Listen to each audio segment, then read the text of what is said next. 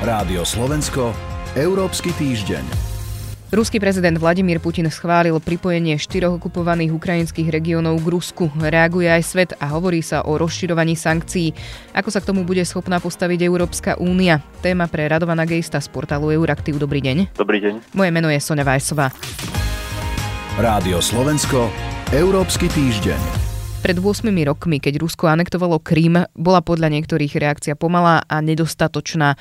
Poučila sa z toho Európska únia? Neviem, či sa poučila. V každom prípade dnes je tá reakcia iná, pretože inak vnímame to, čo Rusko urobilo. Pred 8 rokmi v zásade akceptovali, že Rusi obsadili Krím a v podstate ticho akceptovali, že Rusko sa vojensky angažuje na východe Ukrajiny, a aj keď to nebola pravidelná armáda, ale každému bolo jasné, že Rusko tam posiela vojenskú pomoc. Prijali sa síce nejaké sankcie voči konkrétnym ľuďom a organizáciám, Obmedzil sa obchod s tovarmi, ktoré môžu mať duálne použitie, čiže môžu byť použité aj na civilné vojenské účely, ale v skutočnosti tie sankcie nemali veľký vplyv na Rusko a všetci to dopredu vedeli a zároveň bola minimálna šanca, že by e, mohli zmeniť ruskú politiku. Boli to sankcie, ktoré naoko mali ukázať, že proti e, tomu, čo robí Rusko, protestujeme, ale v skutočnosti sme s ním ďalej chceli obchodovať, chceli sme lacnú energiu, chceli sme možnosti, ako investovať do Ruska a tak ďalej. Teraz je situácia iná. To, čo Rusko robilo na Ukrajinu, to znamená v podstate priamy vojenský útok, tak vnímame to ako naše bezpečnostné ohrozenie. A Ukrajinu vnímame ako už o mnoho viacej ako súčasť nášho európskeho spoločenstva, ako partnera,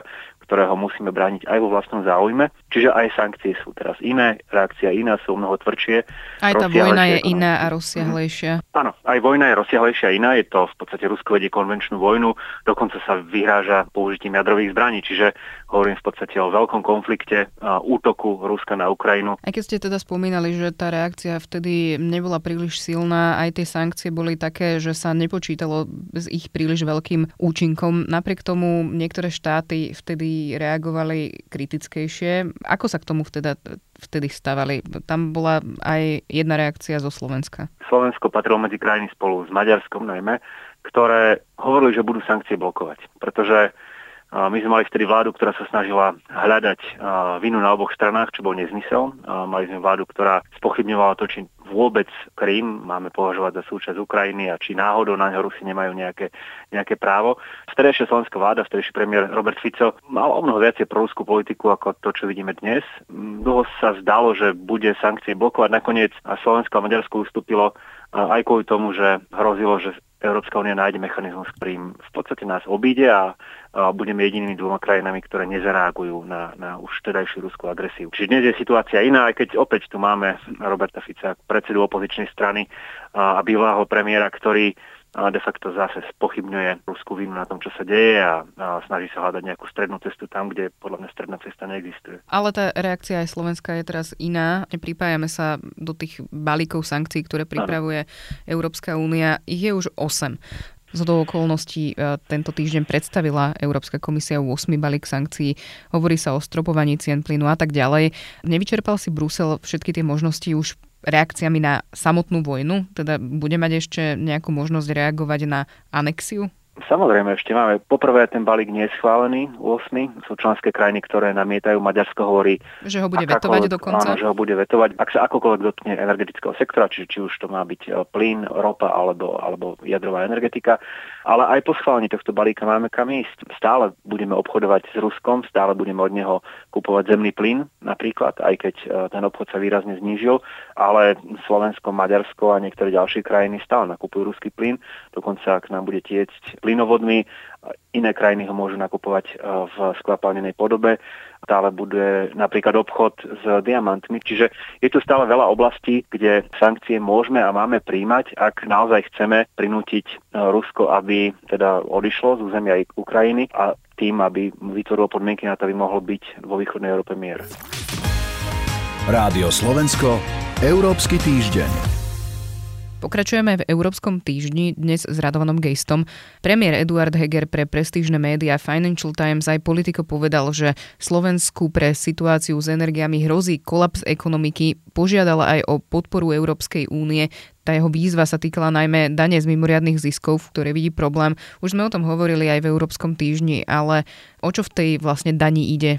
Zmyslom dane je využiť to, že niektoré energetické firmy zo súčasnej situácie výrazne ťažia, pretože napríklad elektrickú energiu vyrábajú lacno, ale draho ju predávajú, zdaniť ich, tieto peniaze využiť na pomoc tým, ktorí v tejto energetickej kríze trpia, čiže či už sú to domácnosti, ktoré ohrozuje energetická chudoba, alebo firmy, ktoré v dôsledku vysokých cien energií by mohli zatvárať svoje prevádzky. Čiže táto špeciálna energetická daň má de facto vziať peniaze od niekaľ, kde sú a dať ich tam, kde ich potrebujeme. Nie je to ale také jednoduché, pretože firmy môžu alebo takto väčšina týchto energetických firiem nepredáva elektrickú energiu, napríklad elektrickú energiu iba doma, ale predávajú aj v zahraničí, čo je prípad slovenských elektrární a v tom prípade vchádza do hry to, ako bude rozdelená tá daň. Čiže zdaní sa to, čo sa reálne kúpi v krajine, tá elektrická energia, ktorá sa kúpi v krajine a to znamená, že tá daň ostane potom iba tej krajine, ktorá elektrickú energiu dovezie, alebo sa nájde nejaký vzorec prerozdeľovania. A to, čo navrhla Európska komisia, je skôr ten prvý prípad. A pre Slovensko to nie je až také výhodné, pretože slovenské elektrárne naozaj veľkú časť energie vyvážajú a to znamená, že od túto daň z tejto elektrickej energie, ktorú vyvezieme, by sme kompletne prišli a o to menej by sme mali peňazí na pomoc slovenským domácnostím a firmám. Čiže to, čo hovoril premiér Heger v prestížnom denníku, by som bral ako súčasť negociačnej taktiky. Slovensko chce zmeniť vzorec, chce, aby sa ten vzorec upravil tak, aby de facto sme mali časť aj dane vybratej za elektrickú energiu predanú v inej členskej krajine Európskej únie, ale vyrobenú teda na Slovensku z lacného zdroja, v tomto prípade najmä z jadra. A keď e, premiér hovorí o tom, že alebo vyzýva Európsku úniu, aby nám pomohla, tak e, akým spôsobom by to malo byť? Pretože vieme, že Slovensko má rôzn, prístup k rôznym zdrojom, k tomu veľkému balíku pomoci. Pomoc v podstate môže mať dve podoby. Predpokladám, že sa jedna, alebo teda to, tie rokovania a, pracujú aj s jednou, aj s druhou. Tou prvou pomocou alebo prvou podobu pomoci je zmena vzorca, podľa ktorého sa bude prerozdeľovať táto mimoriadne vybratá daň. A druhou možnosťou je zase nejaké uvoľnenie pravidel na použitie nedočerpaných a nevyužitých eurofondov tak, aby mohli byť presunuté na teda energetickú pomoc domácnostiam a firmám. Myslím si, že slovenskej vláde ide o obe veci. Toľko Radovan Gejst, ďakujem vám za rozhovor. Ďakujeme. Ďalšie komentáre aktuálneho diania v Únii prinesieme spolu s Euraktivom v Európskom týždni, tradične opäť na budúci týždeň.